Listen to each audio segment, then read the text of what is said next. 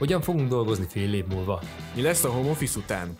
Hallgass valami újat az irodai élet jövőjéről. Szakmai viták, piaci jóslás és tarotkártya. Na ez nem lesz.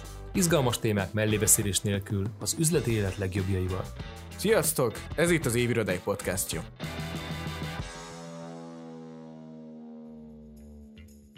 Ezentúl minden héten elhozzuk nektek az irodapiac és az üzleti világ különleges szereplőit, hogy közösen beszélgessünk arról, milyen lesz az irodai életünk jövője. Hogyan fogunk dolgozni fél év múlva, és hogyan alakul át az életünk. Kalmár Zoltán vagyok, az Évirodája Podcast egyik házigazdája. Az Évirodája verseny alapítója. Mi egy semleges piaci szereplőként díjazzuk már tíz éve az ország legjelentősebb irodáit, a piac legkreatívabb szereplőit egy szakmai zsűri segítségével. Szeretnénk feldobni az otthon töltött mindennaphétokat izgalmas beszélgetésekkel és érdekes irodai sztorikkal. Mikor jó a plegyka, és mikor káros? Hogyan győződhetünk meg arról, hogy a plegykának van alapja? Hogyan változtatták meg a jelenlegi munkakörülmények a plegykát, a munkai plegykát? Mennyire gyorsan terjed a plegyka? Elég összetett téma. Beszélgető partnerem Svetelszki Zsuzsanna, szociálpszichológus, az MTA tudományos munkatársa, egyetemi oktató, hálózatkutató. Kutatási területei a plegyka pszichológiája, az informális hálózatok és a vállalati kommunikáció. De hogyan is lesz valaki kutató? Lehetséges, hogy erre készültél, Zsuzsa, vagy egész életedben, vagy a sors, pályafutás ebbe az irányba terelt? Tehát mikor jöttél rá egyáltalán, hogy ez a te hivatásod? Sziasztok! Szeretettel és tisztelettel köszöntök én is mindenkit, aki hallgatja a beszélgetést. Nem is tudom eldönteni utólag, hogy véletlenül vagy sorszerűen, mert annak idején a 90-es évek végén az internet szociálpszichológiájával szerettem volna foglalkozni, amikor ráakadtam az internet plegykára.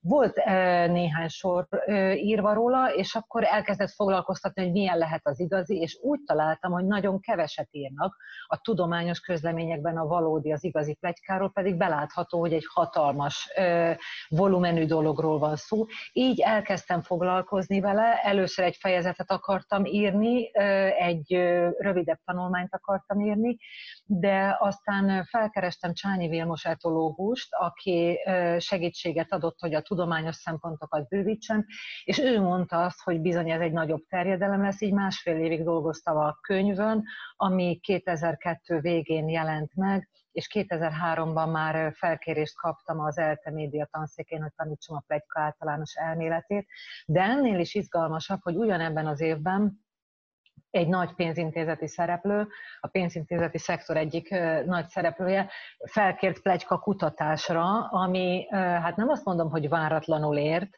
de nem volt hova nyúlnom, hiszen nem voltak publikált vállalati plegyka kutatások, és innen indult el az a folyamat, ami mindmáig tart, és most már nagyon sok szektorban, az ország különböző pontjain, sőt külföldön is csinálunk plegyka kutatásokat, amiben az a szép, hogy hihetetlen közelről lehet rálátni arra, amit nem csak arra, amit a piac megmutat magából, hanem arra is, amit el akar rejteni. Tehát nekem például egy ilyen kedves emlékem, hogy 13 végén, már 14 elején lehetett érezni, hogy úgymond zörög a haraszt, mert a beosztottak már elkezdtek beszélni arról, hogy annyira ők már nem izgulnak az állásuk miatt, mert kezdik látni, hogy egyre több a hirdetés.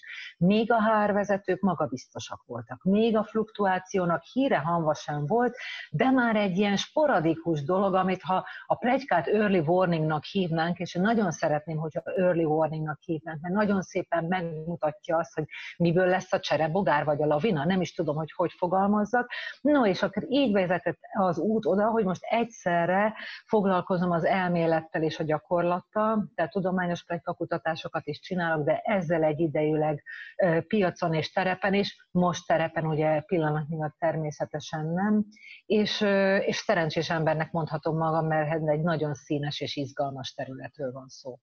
Hát nem csak, hogy színes, hanem szinte mindennapjaink része egyébként, akár a munkáinknak is a része.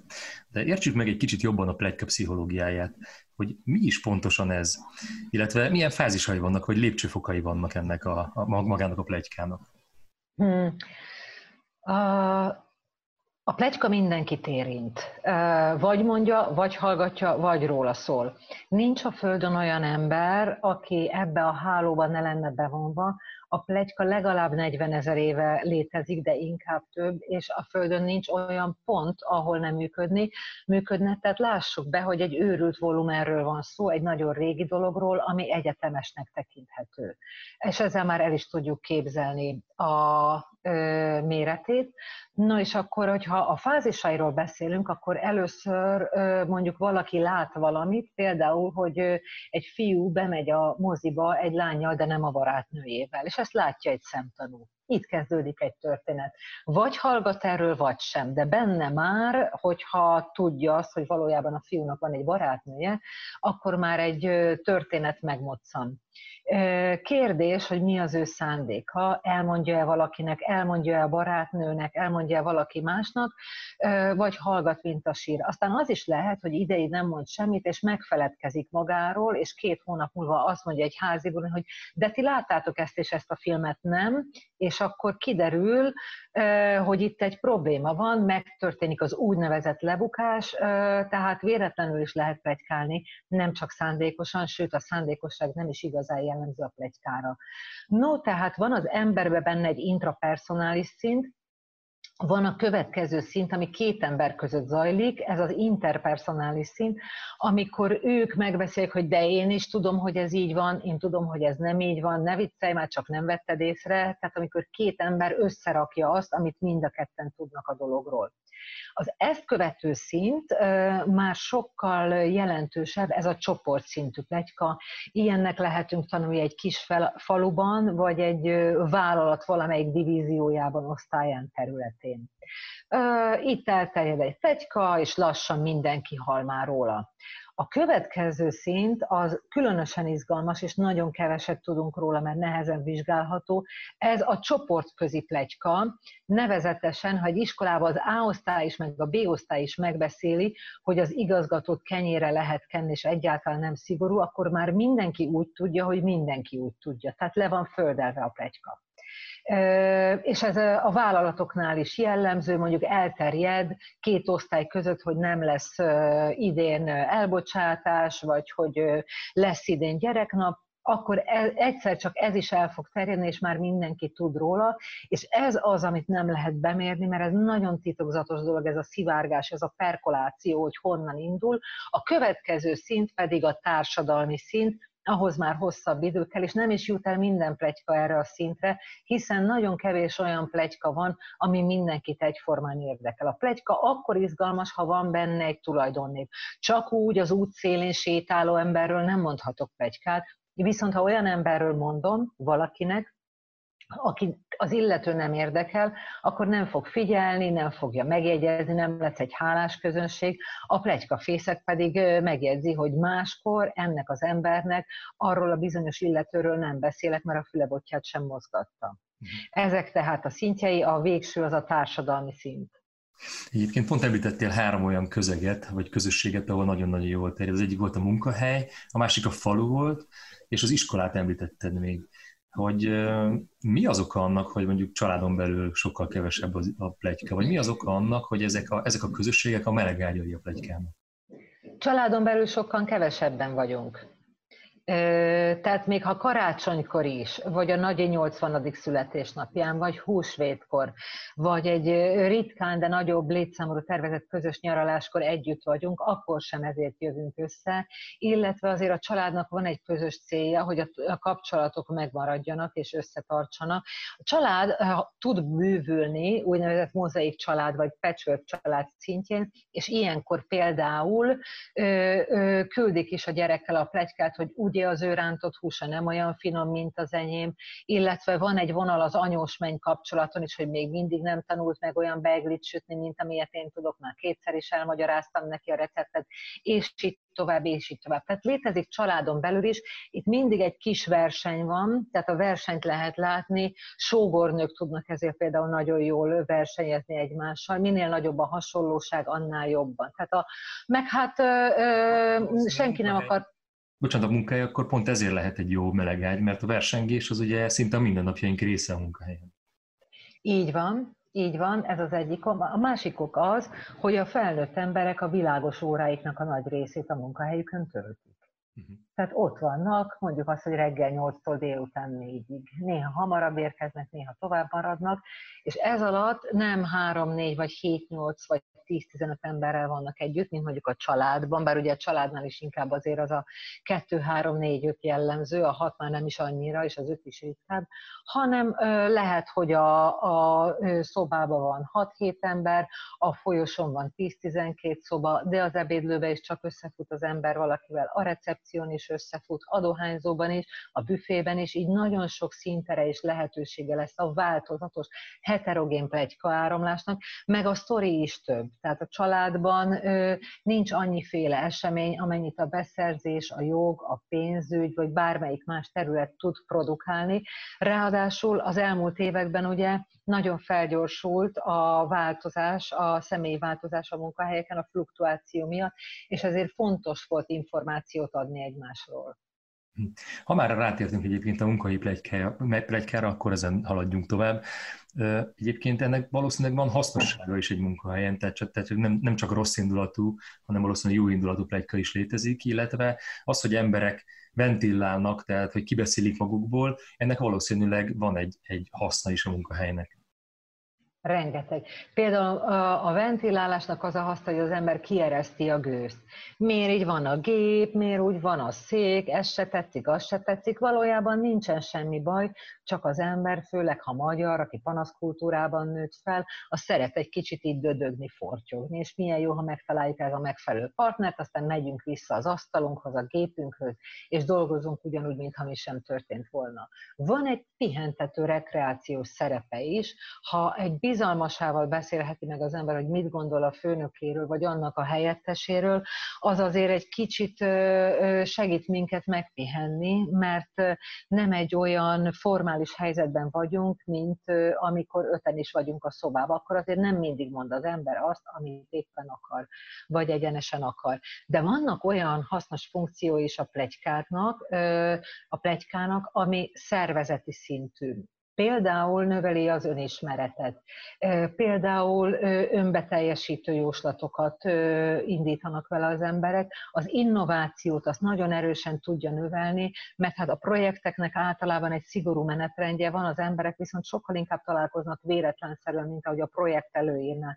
Nagyon sok innováció van az emberiség történetében, amit Plegyka indított el, ilyen például a himlő elleni oltás is tehát feldobja az újításokat, és még nagyon sok olyan előny van, segít szűrni az információkat, hogy mi fontos, mi nem. A legfontosabb azonban, bármilyen hihetetlenül hangzik, hogy növeli a csoportnak az összetartó erejét. Tehát ahol ö, ö, van plegyka, és most tényleg plegykára gondolok, és nem intrikára, vagy rágalomra, vagy fúrásra, ott az emberek megbeszélik, hogy ő is ezt adott az unokahúgának ballagásra a borítékba, de az unokahúga kevésnek találta a pénzt, jé, pedig én fele annyit adtam az én unokaöcsémnek, az viszont egyáltalán nem keveselte, és így tovább, és így tovább, hogyha egy privát szférából érkezik a plegyka, akkor megerősíti a szálakat. Hogyha a munkatársak nem kapnak elég információt a vezetőtől,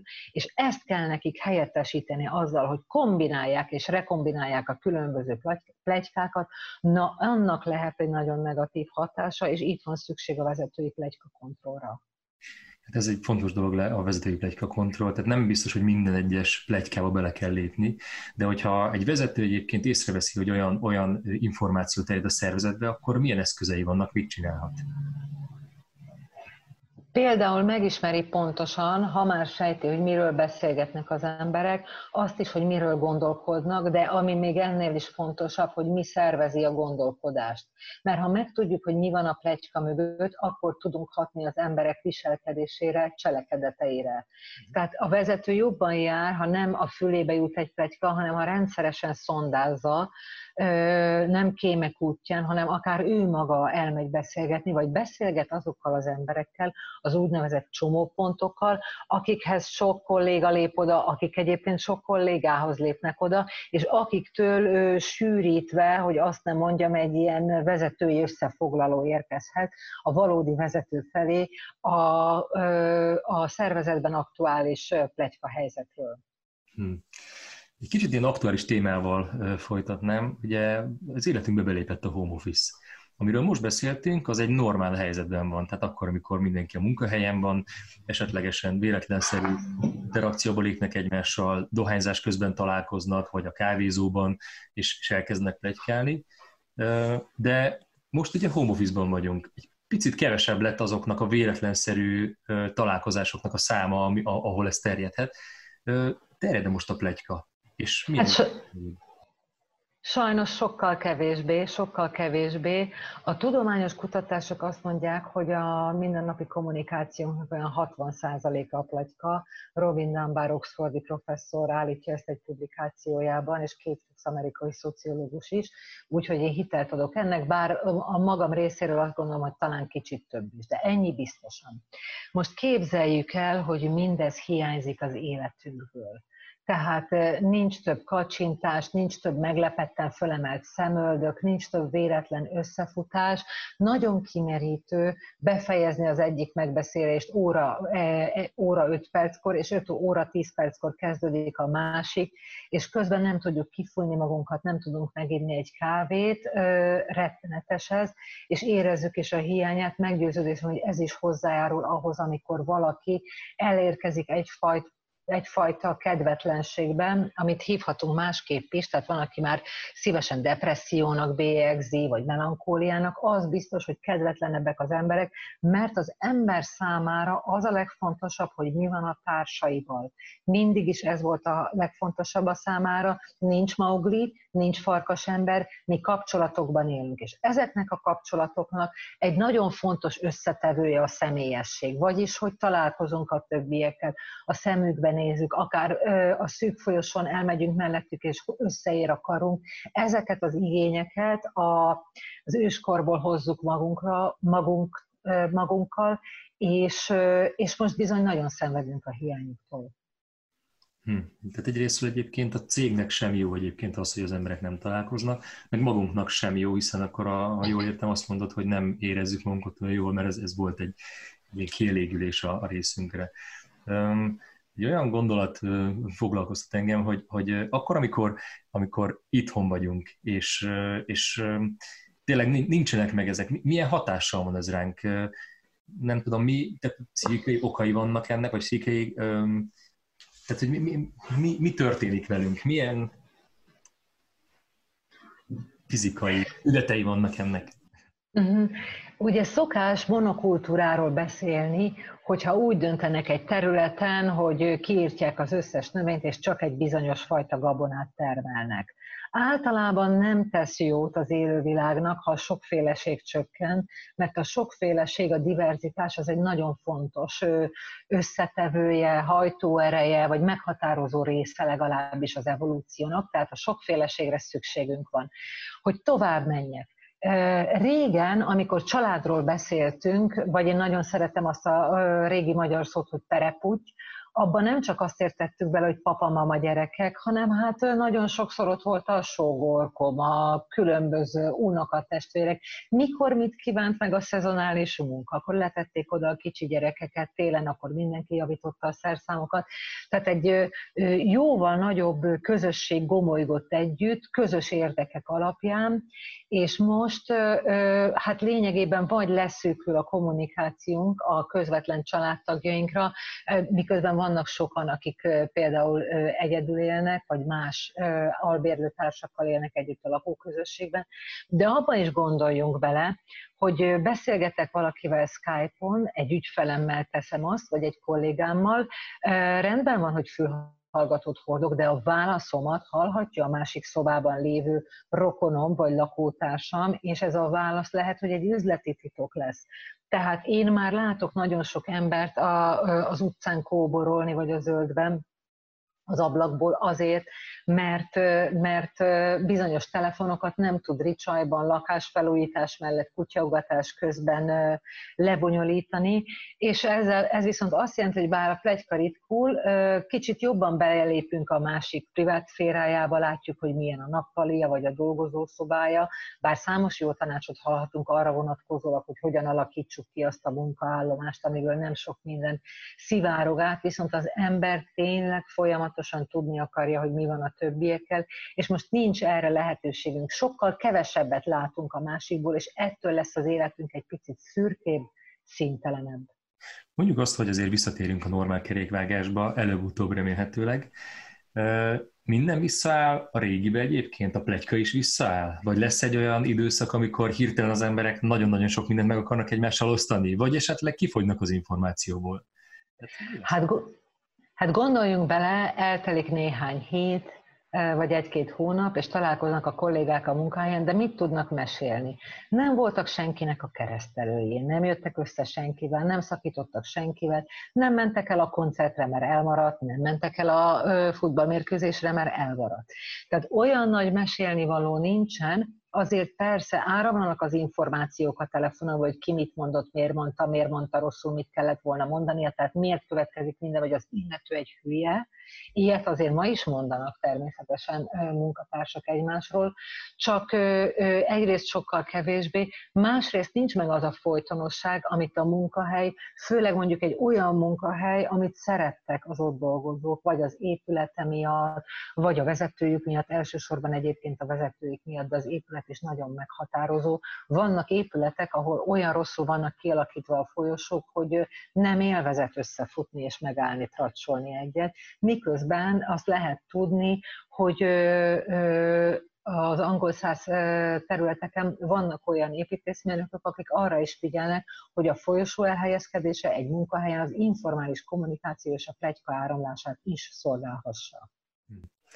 Um, Kicsit érdekes egyébként abba belegondolni, hogy nagyon-nagyon sokat vágytunk arra, hogy home dolgozzunk, de most, amikor home vagyunk, akkor azért egy kicsit visszavágyunk a, a, a munkahelyre. És felmerül bennem az a kérdés, hogy akár fel is értékelődhet egyébként a munkahelynek a szerepe, hiszen az tényleg egy olyan, olyan terület volt, mint az agóra mondjuk, tehát mint egy piactér, ahol, ahol meg tudtunk beszélni dolgokat, ahol, ahol igenis történtek velünk a, velünk a dolgok. Természetesen itt nem csak arról van szó, hogy most hiányzik a munkahely, hanem hogy te is mondtad, azért nagyon sok minden történik velünk, amit szeretnénk megosztani másokkal.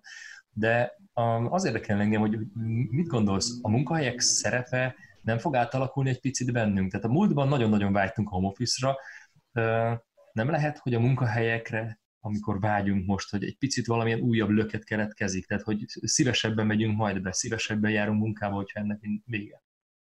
Hmm. Egyrészt ugye az ókori görögök azt mondták, hogy az Istenek akkor a legkegyetlenebbek, amikor teljesítik a kívánságainkat. Vágyakozik az ember, vágyakozik, de csak vágyakozik, elképzelni, hogy milyen jó lenne, azért magától nem tenné meg, hiszen mi sem magunktól tettük meg, hanem rákényszerített bennünket egy külső körülmény. A, másrészt arról se feledkezzünk meg, hogy a munkahely 200 évvel ezelőtt az emberiség nagy részére a saját otthona volt. Onnan indult el szappant főzni, lepedőt szőni, megfejni a jószágot, vagy aratni, bármit, amit kellett csinálni. Persze voltak kevesen, akik fenn a havasokba őrizték a nyájakat, de azért a, a, a munkát, még akkor is, ha volt valakinek egy cipészműhelye, az otthonában, akkor is az otthon szervezte. Később alakítottak ki a munkahelyek a modern munkafolyamatokkal együtt. És amikor a 20. század utolsó harmadában, a 21. század elején már tudatosak lettek azok a fogalmak, hogy munka-magánélet egyensúlya, már mindenki tudta, hogy mit jelent az, hogy munkamániás, mi a veszélye a burnoutnak, akkor kezdett megfordulni a trend, és már senki nem értékelte, hogy csodálatos dolog, annyira szeretnek a munkahelyemen, hogy este kilencig is ott lehetek akár. Tehát egy másik presztízs lett az, hogy valaki tudatosan hat a saját magánéletére. Nem azt mondom, hogy most átestünk a ló túloldalára, mert meggyőződésem, hogy attól nem lesz jobb a családi vagy a magánélet, hogyha az emberek a lakásban otthon vannak, és mindenki a saját ügyeit intézi online, például egy gyermek mondjuk tanul az iskolaidőben, de, és azt sem gondolom, hogy teljes mértékben vissza fog rendeződni, hanem valószínűleg közelítünk ahhoz az egyensúlyhoz, ahhoz az állapothoz, ami az adott szektor szempontjából az ideális lenne. Mert azért lássuk be, távorvosok nincsenek, távsebészek nincsenek, távhegesztők nincsenek, távfagyizók nincsenek, nagyon sok olyan területet meg tudunk nevezni, bármelyik szektorból egyébként, amit nem lehet, nem lehet az online térben, a virtuális térben csinálni. Hm. Egy kicsit lépjünk ki ebből a, a, a munkahelyből, illetve ebből az icipici közegből, és van azért olyan legyka is, ami mondjuk társadalmi szinten terjed, akár a jelenlegi járványhelyzetben. Vannak akár, és nem tudom, hogy hívjuk ezeket, rémi híreknek, vagy, vagy melyek azok? Tehát például mondok egy-két ilyen, ilyen társadalmi szintű plegykát, amire gondolok, nem tudom, bezárhatják a bankokat, nem tudom, a, a kormány elrendeli a válságállapotot, és a többi, és ezek elképesztő gyorsan terjednek, aztán valamiért elülnek, és valamiért reagálnak rá szintén, de ezeket, ezek milyen módon terjednek, hiszen ezek sokkal széles körűbb társadalmi csoportban terjednek. Igen, ez így van. Főleg azoknak az embereknek a körében, akik úgy érzik, hogy ez a terjedő hír megmagyaráz valamit a számukra. Tehát úgy érzik, hogy van egy hiány, amit ezzel be kell tölteni, én egy picit a laposföld hívőkhöz hasonlítanám, vagy az oltás ellenesekhez, akik érdekes, az elmúlt hetekben nem haladják annyira a hangukat, mint korábban. Most valahogy, amióta itt van a koronavírus, valami kifogta a szelet a valamelyest a vitorlájukból, de a lényeg az, hogy fontos az, hogy valamit meg tudjunk magyarázni, viszont ne feledkezzünk meg arról, hogy a társadalom az egy nagyon erős, nagyon stabil képződmény, és van egy bizonyos mértékű tehetetlensége, és hát ha komolyan elhinnénk, hogy ilyesmiről van szó, akkor már tömegek cselekedtek volna, és azért miközben az is egy jó tanács, hogy jobb félni, mint megijedni. Azt is nagyon sokan tudjuk, hogy várjuk meg, amíg megerősítenek egy hírt, mert már nagyon sokszor láttuk azt, hogy jött az egyik változat, jött a másik változat, az ember erre nézett, arra nézett, és a végén egy harmadik irány lett az, ami helyesnek bizonyult. Tehát nem, nem ugrál, nem pattog olyan gyorsan sok tízezer, sok százezer vagy sok millió ember. Meghallgatja, bólogat, rosszalja, vagy egyetért vele, de az, hogy cselekvésig elvigyen sokaságot valami, ahhoz nagyon-nagyon erős hatás kell. Tehát itt is akkor figyelni kell gondolom a vezetőknek, hogyha egy kritikus tömeget elér, akkor reagálni kell rá, egyébként meg az emberek ilyeneket is szeretnek terjeszteni, jól értem a vezető minden esetben, akár az átadott információval megnyugtat, meg tudja nyugtatni a kollégák közösségét. Hangsúlyozom, hogy akár az információval nagyon megnyugtató lehet bármilyen helyzetben, mert a legfélelmetesebb az a bizonytalanság. Ez az egyik. A másik műfaj pedig a kommunikáció kommunikációja. Tehát, hogyha a vezetőnek nincs információja, és azt mondja a kollégák elő, elé áll, hogy sziasztok, én most itt kedden négykor nem tudok semmi, csütörtökön úgy is találkozunk, addigra, ha lesz bármi info, vagy azonnal közöl, vagy legkésőbb csütörtökön 11-kor, de ha akkor nem fogok tudni semmit, akkor azt is elmondom nektek. Nem hangzott el semmiféle tény ebben a mondatban, a kollégák mégis megnyugodva mennek el, mert biztosak lehetnek afelől, hogy a vezetőjük tájékoztatni fogja őket. És ez a legfontosabb, hogy ne legyenek bizonytalanságban. Bizonytalanságban az ember nem tud figyelni a munkájára borzasztóan nagy szükség van, hogy figyelje a munkájára, figyeljen a munkájára, végezze a munkáját, mert most a személyes felelősségnek az időszakát éljük, nem csak abból, hogy maradjunk otthon, hanem egy picit több van rajtunk, egy kicsit kevésbé kontrolláljuk egymást. A régen csak bele, régen, tehát pár hete csak belekukkantott az ember a, a másik válla fölött az Excel táblába, csak megkérdezte, több alkalma volt megkérdezni, hogy mennek a dolgok, egy picit magunkra hagyottabbak is lettünk. Igen, és ennek érezzük ugye negatív hatásait is számos más mellett. Nagyon érdekes volt, amit mondtál, nagyon érdekes beszélgetés. Nagyon-nagyon szépen köszönöm, hogy elfogadtad a, a meghívásomat. Remél, remélhetőleg gyorsan helyreáll a helyzet, és remélhetőleg tudunk még majd beszélni. Többek között egyébként az office is előadónk leszel. Úgyhogy nagyon-nagyon szépen köszönöm, hogy elfogadtál Szeteszki és sok sikert a munkádban. Köszönöm szépen én is a lehetőséget.